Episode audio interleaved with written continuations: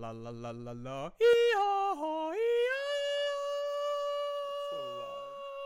Peter made coffee in a copper coffee pot. Picker, pickle, pickle, pepper. Motherfucker ain't gonna get this pussy. All right. How much wood could a woodchuck chuck if a woodchuck could chuck wood? I'm ready to enunciate for days. Okay. My cheeks are ready. Not, well, no, not like that. Like my.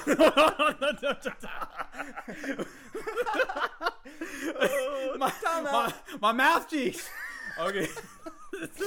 Oh, my cheeks are not up for sale. They're not for lease. Are you sure? Fuck. From our earlier conversations, son.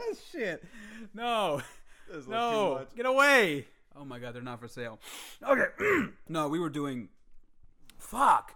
We had barbecue, and it's sitting in my like diaphragm or trachea. I don't know what the fuck this is. He doesn't know that. I don't know what this is. But so we're trying to open up, loosen up, digest. Do some mouth exercises for like acting. I need to be shut the fuck up. We're acting. We're actors. We're broadcasters. Yeah, I made fun of my brother for all the shit that he did. Now look at me sitting in my best friend's room, fucking doing those same exercises. La, la, la, la.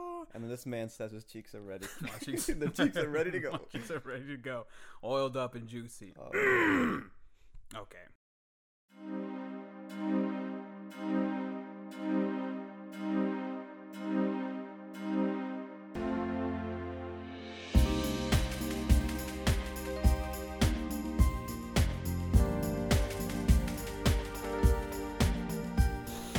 Cheryl, you are the same. Saw that movie? We have a problem. Oh, what is it? There's not good Muslim representation in the media. Yeah. And so I think in this trying time, it would be selfish of me to keep doing a podcast. Okay, well, hold on. I don't think I have the guts to be an actor given my past performance on this podcast. Okay. I'm going to pitch a movie idea. A movie idea? Yeah, and so I'm gonna help Riz Ahmed. I'm going to pitch this to him. I'm going to DM him. Okay. So do you want to hear it out? This is my swan song episode. Okay. You know those Hallmark movies where, like, a Manhattan corporate girl goes back home for the holidays? Okay, so let's start with that premise, right? Okay. She is head of HR at Deloitte. Okay. I don't know if they have a Manhattan branch or whatever. They do? Yeah, oh, you looked into this? I've looked into it. Did you apply? I've looked into Deloitte. Okay. I've not applied yet, but yes. Continue. I know they have one, like, in Reston. Okay. Yeah. So we'll call her, give me a white girl name. Becky. Rebecca. Becca. Okay. Yeah. So she does yoga. She's like in her early 30s. You know, she's like fit. Her pussy is waxed. All right. She's strong. Good savings account. Good 401k. No, she's ambitious. Like, she's a fucking girl boss. She's amazing at what she does. Okay. Her boyfriend, we'll name him Tommy. Okay. Okay. Now, he is a portfolio manager at BlackRock. Okay. Also in Manhattan. They definitely have a Manhattan one. Yeah. Okay, so they're dating, right? And the movie opens up. Power couple, huh? Power couple. Well, for now. Okay, so what happens is they're getting lunch. Okay. And, you know, he's more of a homebody than her. He's got more of, like, that country spirit because he's from Nebraska. Oh, okay. And she's from, like, a rural part, too, but she has disdain for that part of her life. And so Tommy starts asking Becca, honey, it's Christmas. Do you want to come home with me? Do you want to, you know, we've been dating together for 2 years. I would love if you met my family. Parents. And she says, no, I don't want to. Okay. Okay. And they get into a fight, right? Keep in mind, this is going to happen like 5 minutes of the movie. Okay. And they get into a fight. And what really does it is that he says this horrific line. I don't even believe in the wage gap. You make more than me. And that fucking sets Becca off. Okay. Becca leaves, walks out. She pays the bill too because she does make more. He's really relying on her, which more. Doesn't make sense. He's a portfolio manager at BlackRock. So he's head of HR. I don't know how this works. I don't know what HR this is, but it's happening. And so she's so flummoxed and flustered and like heartbroken. Not heartbroken, but like upset. Like, why did I stoop for such a mediocre man? Yeah, I'm a fucking boss. Yeah. So she goes back home to Westminster, Maryland. How about that? Or okay. Or, no. Michigan. This is actually This is Michigan. Okay. In Michigan, a lot of Muslims in Michigan. Shout out Michigan. And so she goes home. She hasn't been home in like 5 years. She still has correspondence with her parents. Whatever, right? Gotcha. And they're happy to see her. And they say, "Oh, we have, honey, we have new neighbors." It's a bunch of Muslims, right? And she's like, oh, they, you know, and my Becca is a kind, sweet girl. She's not one of those. Okay, yeah, no, her parents are super cool. No, there's no question. This is not about them being racist. Definitely not that. She's an HR, so she's good with that. Yeah, she's very good at that. Even if she doesn't personally like him, she knows how to manage that. Yeah. And so she's home. The Muslim neighbors come over, and they're very nice and sweet, and she appreciates that. And so her parents asked her, look, honey, they're doing this charity drive at the mosque and a blood drive. You take some of this, like, peach cobbler over there, just a show of good faith. Right. And Becca's like, all right, Mom. So she goes there. She feels out of place, but she also sees, like, the sense of community and spirit. This is the best Muslim representation I've seen. I know, in years. This white woman named Becky, right? Oh, hold on. So she goes there with a peach cobbler, and she doesn't know where to drop it off. She's very confused. This dashing 6'1" man with a skin fade and beard comes in. His name is Abu Bakr. All right? I've seen 13 of them already. You've seen all of them at Darna. Yeah. And he comes in. He's like, oh, can I help you out? And she's like, yeah, I'm looking for the imam. I'm supposed to give him this. And he's like, okay. And they start riffing and raffing. And she's laughing. First genuine smile in months. Mm-hmm. Right? Because Tommy wasn't doing shit. She had a dickhead boyfriend, yeah. She had a dickhead boyfriend. So Abu Bakr's like, oh, he knows what he's up to. Yeah, Abu Bakr's a strong name, too. I like it. Oh, strong as an ox. Yeah. Strong, handsome, good job, good kids, good family, God-fearing man. Like most Muslim men are. Like most Muslim men. There we go. And so, you know, over time, I'm giving the plot, the fucking... The screenplay. I'm giving you the. Is that the word? Screenplay. Screenplay would be the entire thing, which seems like you're doing. Like the rough draft. Yeah. What's okay. Yeah, so I'm giving you the rough draft. First edition screenplay. Yeah. So basically, and keep in mind, I'm prepping this as like a trailer, like you would see like at another movie theater. Okay. YouTube thing, I like this. So it starts off like that, and then there's a bunch of scenes of them laughing together and stuff. Like a little montage of them having fun, fun. And it's like rom-com too, so it's like. Ramadan's cup. This is going to be like a version of Ramadan where it is in winter, right? Okay. So it's going to be like, you can only drink water from sunrise to sunset. He's like, Becca. And so there's like a tagline. It's like, he saved her. Because she starts praying. Oh, and she's like, this feels so haram, but I know it's so halal type thing, right? And so, keep in mind, I forgot this important point. This movie takes place in like 2014. Okay. So this is all happening. And then the next tagline is, now it's her turn to save him. Oh, and Lord. Then she walks into his apartment because they're going to have dinner. He has like this thing open on his laptop. He's like, oh, babe, I'm going to be like late tomorrow for the date because I'm meeting up with some of the other Muslim guys. We're going to a new group. And she's like, oh, what's going on? It's called ISIS. Oh, Lord. And so now Becca has to save Abu Bakr from being radicalized into ISIS. This white woman is going to save Abu Bakr. This took a very radical turn. Okay? And so it's going to feature music from, like, Lin-Manuel Miranda. All right? And so you're going to see this, like, fucking light-skinned Muslim man who is, like, blonde hair and blue eyes start rapping. He's like, yo, yo, yo, I got 99 problems, but he got 99 names. That's my boy. Right? And it's going to be this beautiful, triumphant story about a white woman saving a Muslim man from depravity and getting killed by the CIA. Okay. That's my pitch of Riz Ahmed. That's, I think, what we should do. You think this entire story is going to get him? I think this will get him, and this will stop the bad portrayal of Muslims in the media. Okay, listen. I think that is fucking thought out. I think so, too. You put some time into this. I will say... Mm-hmm. This is foolproof. Is it? It's full. Share it, please. Okay, I'm gonna let me ask you a question, right, Mr. Director. Chess run. This is man thinks he's You've been watching one too many Martin Scorsese movies. So, I mean, honestly, that's actually really fucking funny. Like having a Hallmark movie that's a white girl, a white woman saves a Muslim guy from joining ISIS. That's actually fucking hilarious. But, Abu, you can't go to, you can't work with what's the name? You're gonna go to Abu Ghraib. Oh my god. There you go. The cheesy lines write themselves. Yeah, she's like, have you fucking seen what they do to you guys in Guantanamo Bay?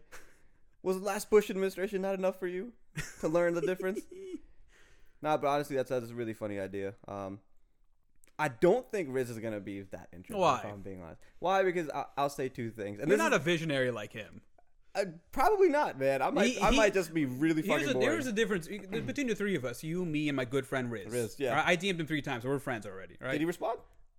Don't fucking worry about that. I don't respond to I don't respond to my friends' DMs. Okay, you honestly leave me unread sometimes. That's fine, right? So The difference between you, me, and Riz is that two of us are directors. You are not. Okay. So you cannot understand. Like, I'm just metaphor. I'm just not at that heightened intelligence level. You've not reached Nirvana. I apologize, my brother. I feel like, time out. Is this an antidote from your life? Did some white girl save you, Saad, from joining ISIS? First of all, I don't do shit for women. So no white woman. If a white woman tries to save me from ISIS, like, I'm going harder. You're one of those people. Hey, don't do it. Oh, I'm gonna do it. I'm gonna do it. Don't come. I'm gonna come. Babe, no, don't do that. Your permanent record. The FBI is gonna get you. It's like, FBI. Damn. FBI is already looking. At FBI is probably already looking at this. But yeah, that's my pitch, because I heard. Mm-hmm. Yeah, I'm not like a particularly news sensitive guy. I don't pay attention to politics, but I've heard that, like, you don't pay attention to politics. I don't pay attention to politics, but I heard that Muslims, we got a bad rap. I thought everybody liked us. Yeah, I wonder. You know how many different kinds of people I see at hookah bars? Yeah, I see Asians. Mm-hmm. I see the whites. Mm-hmm. I see the blacks. Mm-hmm. I don't see indigenous people. Which, you know how many times my office has ordered shawarma inside? I felt so represented. There you go. It's the food is the representation. This is a culture shock for me. Yeah, they're like, you know what? Let's just feed this little Muslim boy some shawarma, and, like, underpay him, and just call it a day. And I feel good when I go to sleep at night. Yeah. You got some, like, tzatziki resting in your stomach. Yeah. What do you need a 401k for? Yeah, he doesn't need it. You don't need. What do you need benefits? No profit share. He doesn't need no bonuses. But yeah, we are talking about. If you didn't hear, something tragic happened last week. It was in Canada, right? Yep. I initially kept thinking it was like London for some reason. There was one in London as well. Oh my god! Yeah. I have to make another movie pitch. Oh my god! This one's set in London. This one's gonna be set in London. This time it's gonna be about a, they convert a pig to Islam. A literal, like, it's gonna be like Charlotte's Web. The pig's name. The spider is Muslim and he converts the little pig to Islam. Yeah. All right, so I need two now. Every Muslim hate crime, I have to do another. Riz is going to be so upset with me, but he knows I'm doing the good work. Yeah, I think you're on the same page as Riz, but maybe a little slightly on the other side of the page. When you get to my creative level, you talk to me. Okay. All right. Yeah, we'll make sure that happens. But yeah, this is a really good point, right? Like, you thought that there was just one incident in Canada, and that's the one that I've seen a lot too. But there was also one in London. That's why it was kind of conjoined together, because it was the same week. Yeah. And the one in Canada, obviously, us being neighbors with Canada, is our news sources are going to pick it up first. But not even like a ton of news sources, more like Muslim centered news sources are really the ones that kind of brought this to attention. At MVS Slim. Why is that one like MVS Slim? Right? Or something like the Subber one. One of them has like a V in it. You know what that might be? What? You know how in Palestine, like it's still going on, but the Palestinian and Israeli conflict, the apartheid that's happening. Yeah. When people were posting about Palestine, when they would actually fully spell out Palestine, Instagram would like block it or like submerge it in other things. So people started posting like Palestine or something. I feel like that might have been a trick to like get more out there instead of something that's like literally spells out Muslim. They probably just put a V there just to cheat the algorithm. Maybe they just thought it looked cool. I'm gonna give them the benefit of the doubt. I'm gonna go out on a limb and say they thought it looked cool. And you know what? You're probably a dummy for thinking that. Whoever, content creator who's like doing this work, I'm gonna take you down. I'm declaring war on the @Muslim Instagram. So I'm gonna write a movie about you. I'm about to write a movie about you. You're the pig that's getting. I should not be saying that. Oh, okay, so basically we're talking about after that horrific accident, which you've probably heard at this point. Riz Ahmed came out with this initiative. His central contention is that, as someone is he considered someone in Hollywood? Yeah, 100%. If you're like he's from the UK, right? He's from the UK. He's a Pakistani, UK citizen, but he's very prominently like Pakistani. Like he reps. Okay, so as somebody in media, and as somebody in like high profile media, his basic argument is that from my platform, I think what I can do is change the representation of Muslims in media. Not him individually, but he wants to start a campaign for that, right? Yep. And I think quite a few Muslim actors and personalities have signed on to that. If you guys have seen Ramy on Hulu, I think I saw his name on there, which Ramy is really good. Yeah. And actually, I want to use Ramy to talk about something, how I feel about this as well. They're basically going to say we need more popular not pop, better Muslim representation. And it's not a matter of quantity, I think. Authentic Muslim representation. Yeah, it's not a matter of quantity because, frankly, if you look at like the number in terms of like Muslim roles right now, because there's only 1% of the U.S. If we're using the U.S. as a metric, right? Yeah. 1% of the U.S. population approximately is Muslim, right? Mm-hmm. If you look at like kind of an aggregate of like roles that are being produced nowadays, it's about 1% are Muslim. It's not quantity that's the issue. Like it's theoretically, if we had to like say it's right or wrong, it's about where it theoretically would be mathematically, right? That's obviously assuming a lot, right? But it's more so the what are the roles, mm-hmm. and then you get to like 50% of these are just Abu Bakr. Okay, what if Becca in the dark timeline mm-hmm. could not save Abu Bakr? Yeah. He took that flight to Iraq. Right. And it just, she never saw, she goes back to Tommy. They get a divorce. Right. I have a sequel written up too. And that's going to be, that one's purely for the white people. Yeah. That one I got for the white people. You're going to get the whites on that. I'm going to get the white. I'm going to get everybody. Satisfy them real quick. Oh, yeah, man. I'm a, look, big picture, big market, monoculture. So it's basically, how do we get more representation for Muslims in roles that are not based in, obviously, terrorism is the obvious one, but I think there's a lot of other stereotypes. The common one that you hear a lot, and Muslim women especially point this out because it's really true, is like this demure Muslim hijab-wearing girl. She's oppressed. And she's like oppressed. I don't want to be this. I want to be. And usually like the implication is like, I want to be like a slut. Like that's usually like the I'm going to take it off and suck dick right away. Yeah. Like, yo, which is like, you know, power to you if you want to do that. But it's like bizarre that that's always the way they do it. Yeah. I think it's because I think this goes back to something that's been happening in the United States in the past 20 years, let's say, you know, since the Afghanistan-Iraq war has happened, since 9/11 has happened, there has been this glorification of the military, of war, and just portraying these young men and women who are in the military who, you know, have a great sacrifice. I agree with all that. Like, it takes a special kind of person to... Yeah, they're pussies. I could do that. I wouldn't do that. That's the thing. Maybe they're just... I wouldn't, idiots. But I could. You're not going to see me do that. Yeah, you're not going to see me do that either. But it's some kind of like glorification of that, and it's the byproduct of that is racism towards Muslim people because they're out there fighting in Middle Eastern countries, so all they see is Muslims. So they're like, okay, let's put Muslims in movies. Let's make movies about war. Like mm-hmm. they literally, this is a joke that happens all the time. Like America will literally go bomb your country and then come back and make movies about, oh, how sad their soldiers are for making it. And in those movies, there's Muslim representation, but it's not the one we're looking for. Kind of a tangent thing. There's this really funny, I don't know where this went, but basically last year during the pandemic, like I want to say November-ish, mm-hmm. there was a story that Hillary Clinton and her daughter are like opening a movie studio. I think it's already open now. Golly. And they're looking into producing a movie based off this book written by this Kurdish-Syrian woman talking about like female soldiers mm-hmm. in Syria, right? And so Hillary Clinton's studio, and like probably by her executive decision, wants to make this into like a powerful feminist story. The basic problem is that Hillary Clinton was Secretary of State. Yeah. What spin is she going to put on this? Well, she's going to, you know, it's just about like female empowerment in like a male dominant society. But like part of the reason why everything happened the way it did is because of Hillary Clinton. Yeah, 100%. Because she was Secretary of State. Yeah. Now, I mean, if you want to get into specific details, she's not the one who gave the okay on that, like what ended up happening, but she made the pretext before she left, right, to say like, this is what I think should happen. I'm going to advocate for this as well, even after I leave. Yeah. That's a side point. Keep going.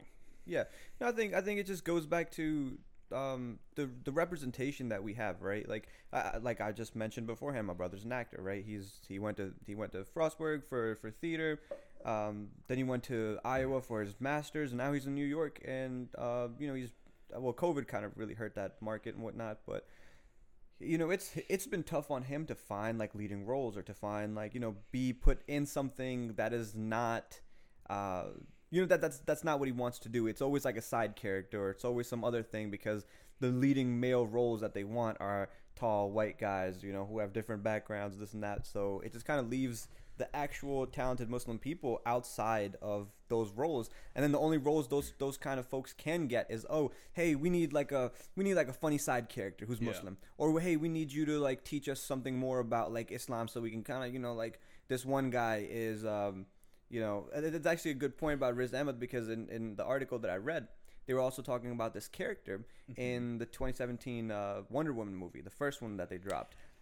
There was a Muslim character in there, but they perpetuated the same Muslim stereotypes, like where he was like in trouble, low key, just like what you just said about like almost joining ISIS and whatnot. Yeah. Like he was a troubled Muslim, quotation marks, troubled. Wait, Muslim was that the 2017 Wonder Woman movie or the recent one? 2017, like the one that came out in 2017. Okay, so that's the first one. I forget the character's name, but you know that's the thing, that there are such little representations of Muslim in Hollywood, and then the representation we have gotten in the past 20 years has been linked to terrorism, oppression, anything of that kind of nature. And it's just not Riz Ahmed that's kind of breaking out. And Riz Ahmed's like you mentioned, he's the first person that's actually kind of putting together an organization and a fund. At least that we know, like, on this much, with this much of a profile. I'm sure there's been other people. There has always been like some Muslim people do break out into the scene.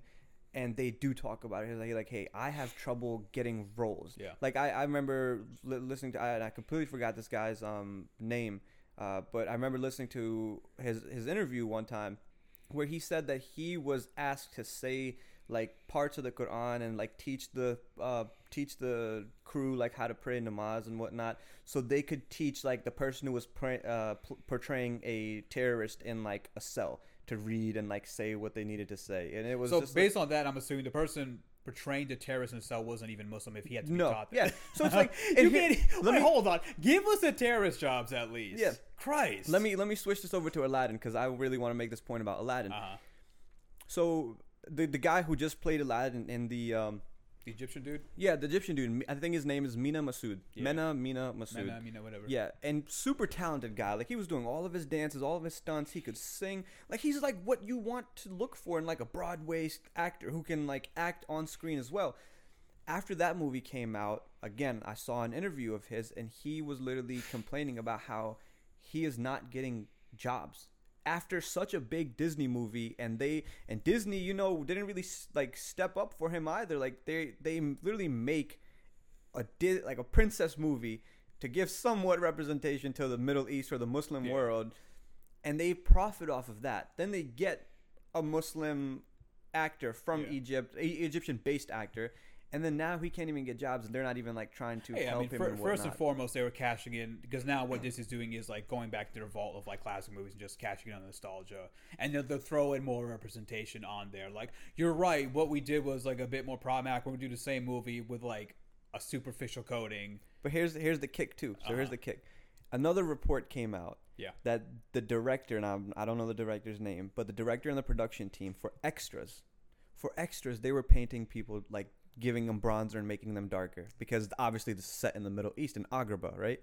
And they were literally painted. So, like you said, at least give us the terrorist roles. Yo, at least give us the freaking extra roles. You couldn't even get brown extras. There are probably so many, like, people dying. South Asian, Arab, like, Americans who moved to the West Coast, who moved to LA. Like, I'm gonna make this big, and you can't even give them the fucking extra roles. All they gotta do is just walk around like an asshole in the background. Yep. You're like, no, Caroline's gonna get this. Sorry, Khalifa. You can't even do that. And then you gotta spend money on fucking paint or bronzer and makeup. Yeah, which was like, first of all, buddy, let me help you. This is about economics. Yeah, man. Like, I have my issues and maybe critiques is a better word of, like, representation as something that people get hyperfixated on. I think it does need to improve, but I think the extent to which people think it's like the end all be all is ridiculous. Yeah, but then you also hear stuff like this, and it's just like, Jesus, no, just give them the jobs. Yeah, just give them the jobs. Like, let us actually just see some genuine Muslim people on screen. And even if you are not portraying Muslim folks, at least give, like, Muslim actors. Like, so Riz Ahmed is one of the major Muslim actors who's out there who plays roles that he's not just portraying a Muslim person. Yeah, like, he's played the evil guy. You're an actor. You should not always be playing a Muslim person. No, absolutely not. Yeah. But at least when you... I think a brown Muslim person should also do blackface. Let's show some diversity. I don't know what that'll do us a solid. I think the only person that can do blackface and kind of get away with it in the premises that they did is Robert Downey Jr. in Tropic Thunder, because Tropic Thunder is fucking classic. It is a classic movie. But the thing is, like, the reason he got away with that, actually, sidebar about this, is that he was playing. It was complete satire. He was playing a character, and who was, like, a really in-depth method actor, and he literally went through a surgical, like, process. Here's the thing. You're right, But then for a lot of people, the issue is that, like, and I don't agree with this point, but their point is that satire itself is not a justification to, like, go out of your way to, because technically there is a point there, right? Like, you wrote this, that you wrote backwards from your punchline to, like, I want somebody with blackface. Yeah. And so how do you create the in-text justification for that? I'm fine with that because it's clearly, like, portrayed with it, like, as funny. I get why people might not be comfortable. Yeah, no, I understand, like, the history of blackface, right? Yeah. Like, but let's stay on track with the Muslim thing, yeah, right? So we kind of brought up Ramy, and if you guys don't know, that's a Hulu series. It has 2 seasons right now. It's did he write it?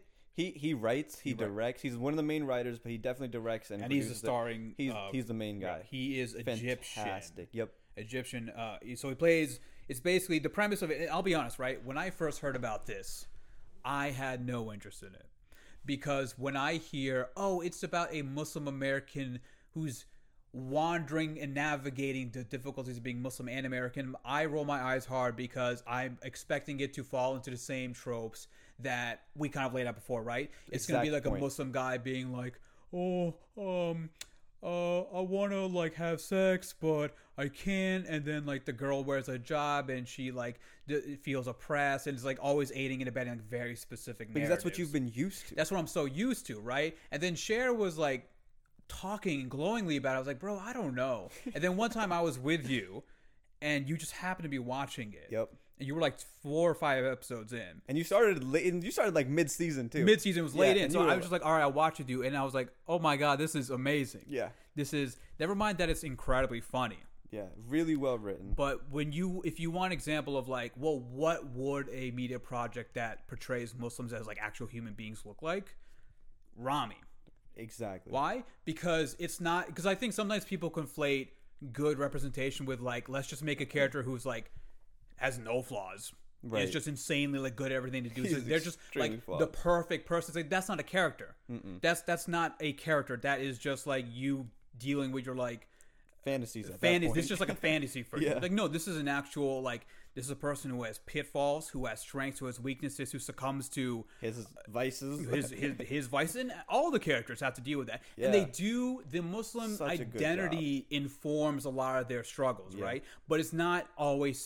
There are some episodes where I think they do a worse job than others. Yeah. But for the most part, it's relevant, but it's not the central thing. Yeah. Like, I think one of the best episodes, one of my favorite episodes, is with the mom in the first season when she's an Uber driver. Yes. And it's so good because it's like, yeah, you can, it's specifically about like a woman who's kind of being left alone by like her husband, who like, she's a hardworking domestic like immigrant mother. Right. Right. And so she like needs an outlet for her social life or anything because just the way her family unit is structured, she can't find that. So she starts working not only to make make more money and feel some semblance of independence, but also to build something resembling a social life. Yeah. And the way and that they play sad to see, and though. It's very sad, but it's sad. It's funny. They play it up in a lot of different ways, but it's amazing what they did there. And then, the one with the uncle in the second is that one was a great. That was a really good uncle one. Uncle Nassim. Yeah, that and Ramy himself is like. There are certain times where I kind of roll my eyes because they do a little bit too much of the like, oh, I'm Muslim and I don't like. Sometimes like no one like Ramy would really exist. Yeah, there's sometimes where they go too far, right? Yeah, but a lot of times it's also so good. First of all, just watch the show if you haven't. I think they're making a third season. Yeah, I feel like not a lot of Muslim people have watched that show because maybe you guys don't think like. I feel like Hulu is known for their shows, but there's so much stuff on so many platforms that you kind of just get lost. But Ramy is a great show because like all the things that Saad basically said about it is that my takeaway is that it's an honest, authentic Muslim experience. The show is named Ramy, and it is literally about Ramy's life. Yeah, like it's not about like and this is what I love about it too. It's like he's not saying that, hey, I'm Muslim, I go through this, so everyone else goes through this. Yeah. He is literally just saying, hey, this is what's happened in my life. Yeah. Hey, this is when I had a girlfriend, when I wanted to do this, when I wanted to do that. This is the type of shit that's happened, and he's made it comically funny. He's made it like just witty and very emotional at times too. It is principally focused on writing characters and writing human experiences before it is about like, I just want Muslim representation for the sake of... Because if that's your starting point, you're going to end up using the stupid tropes, right? Yeah. Like, and they still lean into a little bit. Like, you like only a Muslim-based show would have a 9/11 specific episode. Yeah. Right? Like, white people are not going to have an episode like that because like that... I mean, they might in the sense that like... oh, I'm sad or whatever, right? But which, I mean, you should be. Yeah. But specifically for that angle of like a Muslim family in New York, New Jersey area, being very young, it's very important to have that context. But still, you know what Ramy does a really good job of? It's not just about like, oh, they treated me differently. It's also like, no, guys, I was like going through puberty when this happened. So that experience in my life was intertwined with this a culturally relevant thing. Yeah. And it was a very specific moment for me as a person. Yeah. It's something like unique to Ramy as a human. And it's really funny what they do. Yeah, no, that's exactly why I was laughing, because I just remember the episode. But it's so unique to Ramy that you can, if you were a Muslim around that age or similar age at that period, you can relate to that. I moved in 2003, so after 9/11 happened, we came in 2003. And I've mentioned this in a previous episode where my brother, our last name is Hussein, so one of his elementary school teachers literally called him Saddam. I don't know if it was an accident. It was obviously you can't just say that on accident. You were thinking about some weird racist accent. Yeah. I mean, that's like a Freudian slip. Yeah, no, 100% it is. So she's like thinking about like, yo, am I in danger with this kid in class? She's like, oh, I'm about to get fired. Yeah, so when you see someone else who has a completely different experience, because Ramy, like, just to say this, when 9/11 happened, like, bury the lead a little bit. Don't like give it away too much. Okay. Yeah. No, because like, if people are gonna watch it. Okay. Yeah. Okay. I won't say it. The key point is that he was going through puberty around the same time as 9/11 happened, and his issues with puberty were happening before 9/11. Just that's all I'm gonna say. I just want to say one thing, which I just thought was really funny. Where I think it was like the day after 9/11, or it was the day, and because he didn't have a cell phone, his mom gave him a walkie-talkie. In class. So his, like, when I guess when 9/11 happened, everything went down, stuff was kind of really crazy around here. So his mom, like, it was a big ass walkie-talkie in his backpack. She was like, Ramy, where are you? Speaking Arabic. And Ramy is just in class, just fucking petrified because everyone's looking at him, because all on TV they were like terrorist attack, and it was a terrorist attack. But yeah, Ramy's a great show to watch for like an actual authentic Muslim representation. Yeah. I think we've done enough of like gloating, giving lip service, and giving like, you know, coverage to Ramy. Yeah. If you haven't gotten the memo, go watch it. Yeah, definitely. You've already seen it, then maybe watch it again. I've been considering watching it again. But, you know, all this came from this conversation of Muslim representation in media. Mm-hmm. And, you know, you can broaden out a little bit. There is this question about how does representation of minority roles affect the way we perceive them? And is that like a solution to social ills, right? And so, and this will provide a little bit of pushback. Not like a ton. I'm not like coming from a completely different angle. Just off-cutting a little bit. One of the things, and I think to make this the most salient, was that after the huge Black Lives Matter protests last year, and what was that, May, April? It was like 2 or 3 months into the lockdown. Quarantine. With like George Floyd's death, right? And then Breonna Taylor. And so everybody was like, you know, hooting and hollering. What do we do? How do we show allyship? Amplify Black voices, everything, right? And so one of the things that it went from defund the police and abolish all that stuff. And it slowly, not completely, because there's always going to be people advocating for like the more substantive policy things, right? But then you started getting a lot more, like, once companies and like influencers and brands started getting involved, it became about representation. Yeah, it became about should these white voice actors play POC roles, right? And which on some level, like, yeah, it is bizarre that like if you have a character who's clearly supposed to be Black or African American, right, and they're a cartoon character, it's weird that there isn't a Black person behind that. That is an issue. I'll say that straight up front, just to cut any like criticism off. Yeah, I 100% agree. But why did that become like the bulk and fixation of people's like attention? Because fundamentally, that's only going to really affect like the few people in the positions to get those roles to begin with. It's not like that. How is that stopping police violence? Yeah. How is that stopping the carceral state? How is that stopping like drug sensing and sensing minimums, cash bail, any of that stuff? Which honestly, none of that has changed yet. None of that's going to change for a very long time, because all the energy keeps getting diverted to actual serious action, because people realize, like, one, it's difficult to do. It is difficult to do. Yeah. It's going to require like a restructuring of your life. Instead, it's about, well, actually, let me just go on Hulu. Let me go on the Black Lives Matter section and just watch 10 different movies. Yeah. I had this conversation with my friends a couple months ago. And that Amazon show, which was a ripoff of Us, or, you know, the Jordan Peele movie that's not Get Out? Yeah. You know, the Amazon movie that was like a show that was like a ripoff of it? Yeah. It so that came out, and there was obviously like the criticism that you clearly ripped off of Jordan Peele's thing, right? Yeah. And there was also this point that you're just cashing in on black violence. Violence of black people. That's I saw something very specific, and I had friends of mine talk about this where they were like, "Yo, I am tired." Black friends too. Yeah, they were like, "Yo, I'm tired of seeing these movies made on black trauma." Yeah, like, are you insane to be making? Like, they literally tried to make this. It was like a comedy movie where this. It was kind of like shoot, I forget that movie name, but the premise of the movie was like, this guy wakes up every single day, lives the same life. And every single day in the beginning, he runs into a cop who kills him. Yeah. At some point during the day. Jesus Christ. It's like, yo, are you out of your mind? Like, why are you... we know what's going on. Yeah. Like, that's just like cashing in on black trauma. And that's the thing, right? So my friend, and she's Pakistani, right? She's not black. She like asked an earnest question. She said, is it wrong that I am tired of seeing this? And I immediately said, like, no, you're not wrong, because I don't think most black people even want to see this. No, they don't. The people making these decisions to determine that this is what social justice and liberation should look like are, like, in boardrooms. Mm-hmm. They're, like, fucking nice, wealthy influencers. Mm-hmm. It's all branding. This is all just different ways of, like, commodifying black trauma and black violence. I got some very... It's a very personal, like anecdote from my life is that... Shoot. I won't say my company's name, but I work in corporate America because I don't want to get fired, to be completely honest. Even though I'm like... He works at Hot Topic. Yeah, let's say that. So last year when, you know, it's not even just George Floyd and... Yeah, those are just the obvious things. Yeah, Ahmaud Arbery and so many others.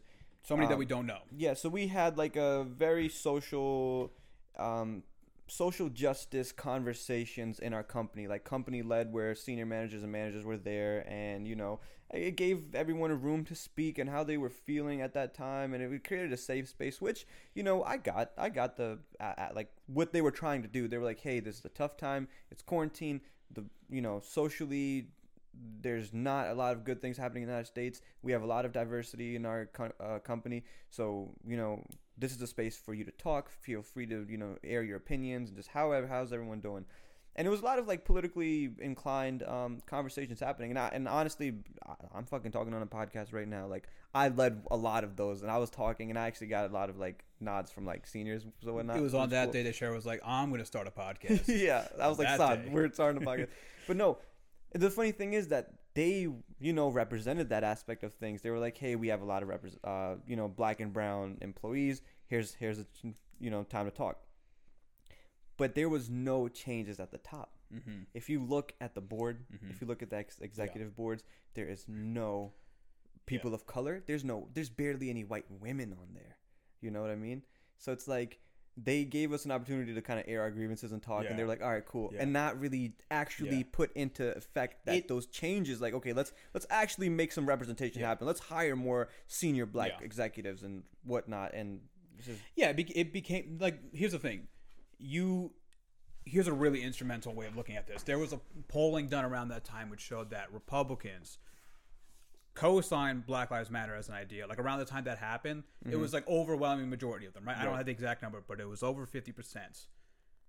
Now it's obviously incredibly low. Yeah. So what does that tell you? That means it was just like socially relevant and to cachet that and to say like, yeah, I'm for Black Lives Matter, because Black Lives Matter really just meant like, did you post a black square?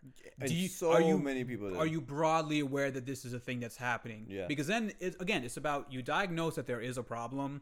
It's not enough just to say like, hey, there's a problem. All right, but what do we do? What is the actionable items after this conversation? And also, which actionable items are not particularly productive? Yeah. Because I did see a lot of people saying, and I gotta be honest, there was a lot of like POC people saying this, that black people should start like gentrifying. They didn't literally use those terms, but they said like the black idea. People. Yeah, it was like, oh, black people should start like investing and opening businesses in low income communities. And the language, the way they talked about it, it was not like it was like the language of gentrification. Yeah. And I think people don't realize, like, the problem with gentrification is not that white people are doing it. Like, there's a problem, like, that so many white people are doing it disproportionately is evidence of a racialized wealth gap, right? Exactly. But the issue is that, no, you're jacking up prices and making people go homeless. Yeah, exactly. You're making people go homeless. That's the problem. Exactly. And so just because somebody is, like, brown, black, or whatever, or even if it's, like, a gay, wealthy person going to a gay neighborhood, you know, it doesn't matter. Yeah, right? And I think that's a really good point right into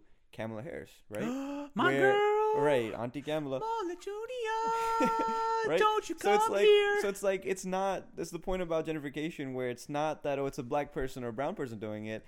It's the fact that it's happening. So it doesn't care, we don't care if it's a black or brown person. So this is right into Kamala Harris. Like, I personally do not give a flying fuck that she is half dissy and half black, because she's not doing shit, bro. Go off, King. First of all, she was the top cop in California, you know, and I'm not even saying failed. She chose to not, like, have consequences for cops in California. Just to be clear, when we say top cop, she was first district attorney of San Francisco, like that area, and then attorney general of the state. So like she had power. She was the number one person. She had agency to do what she wanted. Yep. She made, and even like her staff, they recommended around the time of the 2008 financial crisis, they recommended her to prosecute Steve Mnuchin's firm because they were like committing serious usury and like jacking up interest rates for like old retirement homes. Yeah. And she chose not to. Yeah. Her staff literally said, you should do this. Right. And she said, no, there was a class action lawsuit also that she didn't sign on. Mm-hmm. Right. So by the logic of representation, you would think, oh, just because she is like a POC. How people represent representation. Yeah. Like, oh, this is really good. But it's like, yo, time out. Like, she's also somebody who like traveled up the political system. And it's also like when you say stuff like that, there is like something weirdly racist about saying like, oh, actually all POC women or all POC or all whatever are good. Yeah. It's like, no, I look at them as like individuals. Yeah. And I recognize that she's made choices. This is her politics. This is her worldview. And maybe it's just because she thinks she has to do this to like stay politically relevant. That's fine. I don't think it's a good justification, like throwing people in jail for her political career. I'm fine with you not advancing your political career if it means like tens of thousands of people's lives are not ruined. Yeah. That's representation has its. There's elements where it matters. There's limits. It has serious limits. No, serious limits. A lot of limits. Yeah. If you've already done the work to say that these are white supremacist institutions and positions of power, then what does having a brown face or black face or like Asian face? Because she perpetuates all of those. She perpetuates all the same things because that's a function of like her power is afforded to her by that white supremacist seat, right? So, come on, man. No, I'm saying that. Let's go. It you know it's an issue when a 80-some-year-old Jewish white man is advocating for more people of color in a much better way and than she is. And I've seen this a lot with Bernie Sanders is that he will advocate for them, but honestly, he passes the mic to them too. Yeah. You know? Like he'll pass the mic to Killer Mike.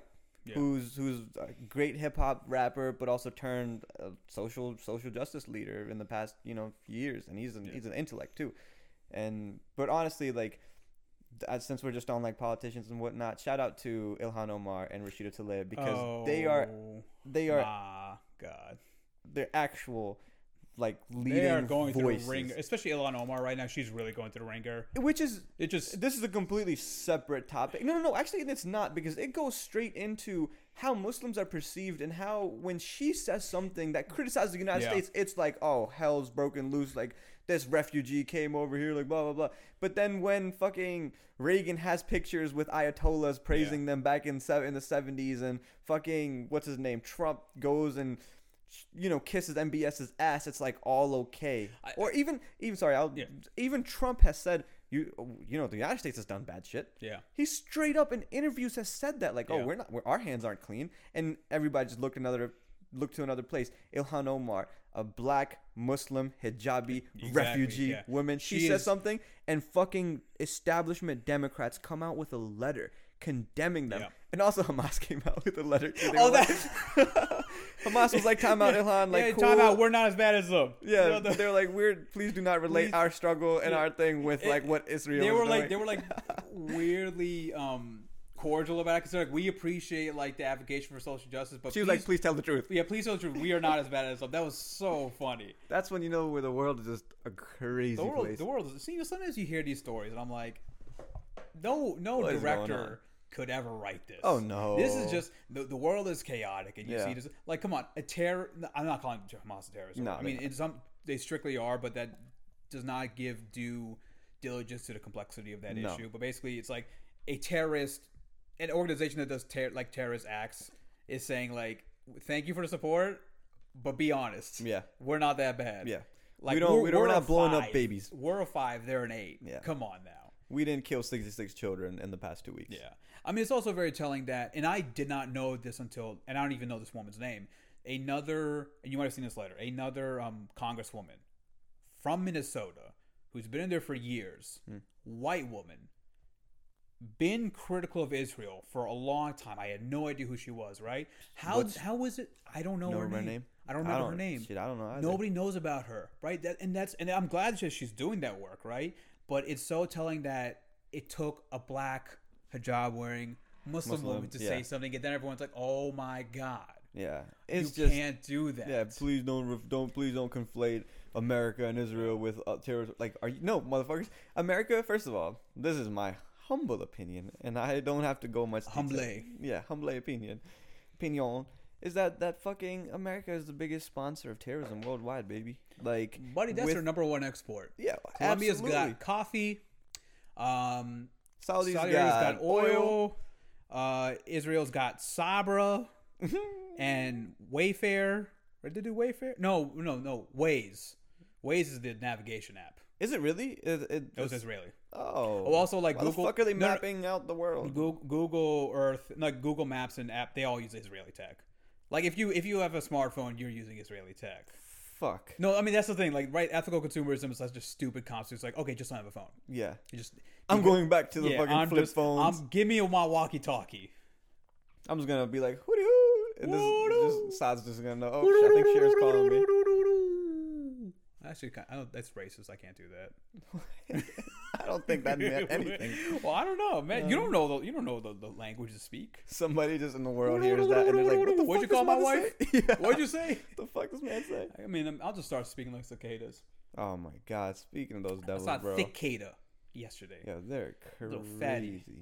There was a video of them like squirting. Yes, oh my God! Bro, they were like, that looked like a porn. Like, looked like Bang Bros. Yo, there's some fucking freaks. Ooh. 17 years, they just like chill, and then they're like, all right, it's my time to shine. Well, what were you like when you were 17? Think about that. Ah, dude, I probably had hormones running up and down my body. If I was 17 and I saw this kid is doing that, I'd get in on it. Move away. Let me join the fun. Let me join in the fun. That was I think that was in Cambodia, but I want to see that in America. Oh, you know what? I don't think you know the answer because you're just as clueless about cicadas as I am. Mm-hmm. But like, I really want to know, where are cicadas like actually native? Because I kind of like shit like that where it's like, oh, these trees are only native to this place. Or honestly, they're from hell. They literally look like little spawns. So they honestly look like fucking like in a movie, like when shit like is didn't like in the Mummy, right? Yeah, they replace the tomb with something and shit just comes out. It's probably cicadas. You're playing a video game. There's a spooky forest level. The cicadas are the main enemies in that one. Yeah, but they're like oversized cicadas, right? They're like massive ones. Because in case of any of our sod-sized cicadas, oh my God, bro. Oh no, that time out. No, absolutely not. And for any of our whatever listeners we have. Mm-hmm. For our non-Muslim listeners, if you don't know, during the month of Ramadan, Shaitan's locked up. Yeah. So I think what he's doing while he's locked up, like in that cage, like in Guantanamo, in like, you know, metaphorical Guantanamo, he's making cicadas. Every year he makes cicadas. So like he makes 17 years, 17 of them, and then he like lets them loose. Just let them go.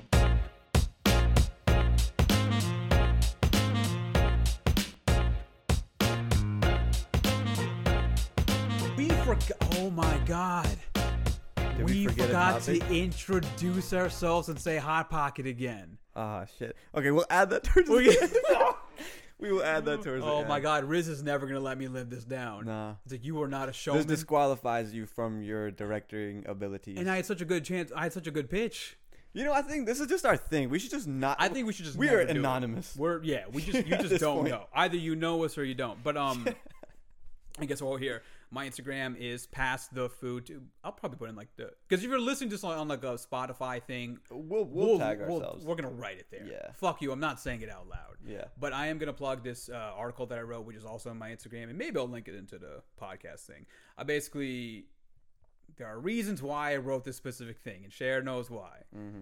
I'm set. This is like the setup for something else I'm going to write about, which is going to get me into far more trouble with the Muslim community. Yeah. It'll be fun to see. I'm going to sit back and enjoy the show. I don't claim this man. He's just my business partner, not my friend. But I basically wrote about the lies that the U.S. media and government use to propagate and justify the Gulf War in 1990, which, if you don't know, that we sided with Kuwait against Iraq, and then the proper Iraq invasion in 2003, because Iraq itself was, the U.S. has been wanting to topple Saddam Hussein for a while. Another one. One H.W. Bush, and then his son W. Bush. I wish me and my dad had bonding activities like that. Like bombing people, like toppling entire countries. You know, the U.S. government dropped another George Bush. Is his name George or something else? It's like George P. Bush. Yes, yeah, it's a different letter in there, but yeah. I didn't even know another George Bush existed. Yeah, but I think that's Jeb's son, isn't it? I don't know. Yeah, but he's like a Trump George guy Bush. Though, which is tight. Oh yeah, I mean, that's so. But that's so funny that like he's not following like the like whatever lineage they have. It's like a but that lineage is what gave way to Trump. Oh so it's like the same path. It's a superficial difference. Yeah. But like it's just funny. He's like, I'm a Q guy. I'm a QAnon guy. But basically, the article is about Iraq, the lies that went into it, and specifically like how bad the lies were, how the media was complicit in the lies, how you might know groups like Human Rights Watch and Amnesty International. They have a good track record. No, they tend to lie a lot when it's politically relevant. They do participate in the lies, and then they'll say sorry afterwards. I'm using it as a reason to say we should be skeptical about propaganda and be more willing to say things are propaganda. What propaganda? What propaganda are you talking about, Todd? I think people need to actually do, and when I say research, I mean actual research, not just I saw a headline and I'm going to twist it in a way that conforms with my views, or like not actually even read that's it. That's like confirmation bias. That's a confirmation bias about the Uyghur Muslim concentration camps. I'll give you the spark notes. There are bad things happening there. There are human rights abuses, straight up. There's no real way in which you can say that's not happening. Genocide and forced sterilization of like millions of women, no. If you believe that, you have to believe that we have to go to war. There's no way you can believe that there's a genocide happening there without, and especially when people say there's a Holocaust happening, it's like, all right, let's go to war. Let's go to war. Why not? Why would we not stop the Holocaust? If you believe that, why are we going to war? And that's the key point. Is like, do they want us to co-sign a war? Mm-hmm. I will write stuff up on that later down the line. And actually, the article I did write does link to something about that. Like I was pretty happy with myself. Like, oh, this is suave. Yeah. I make a point about like Iraq. It's like, this is why people shouldn't be skeptical about it. It's happening here. Mm-hmm. And people don't know about it. But if I like show people that screenshot, they'd be like, oh, I had no idea. It's like, yeah, they are getting money from the CIA. Yeah. Anyways. Follow Saad. Follow Cher. Follow me, man. We're going to put the plugs into the bios and whatnot.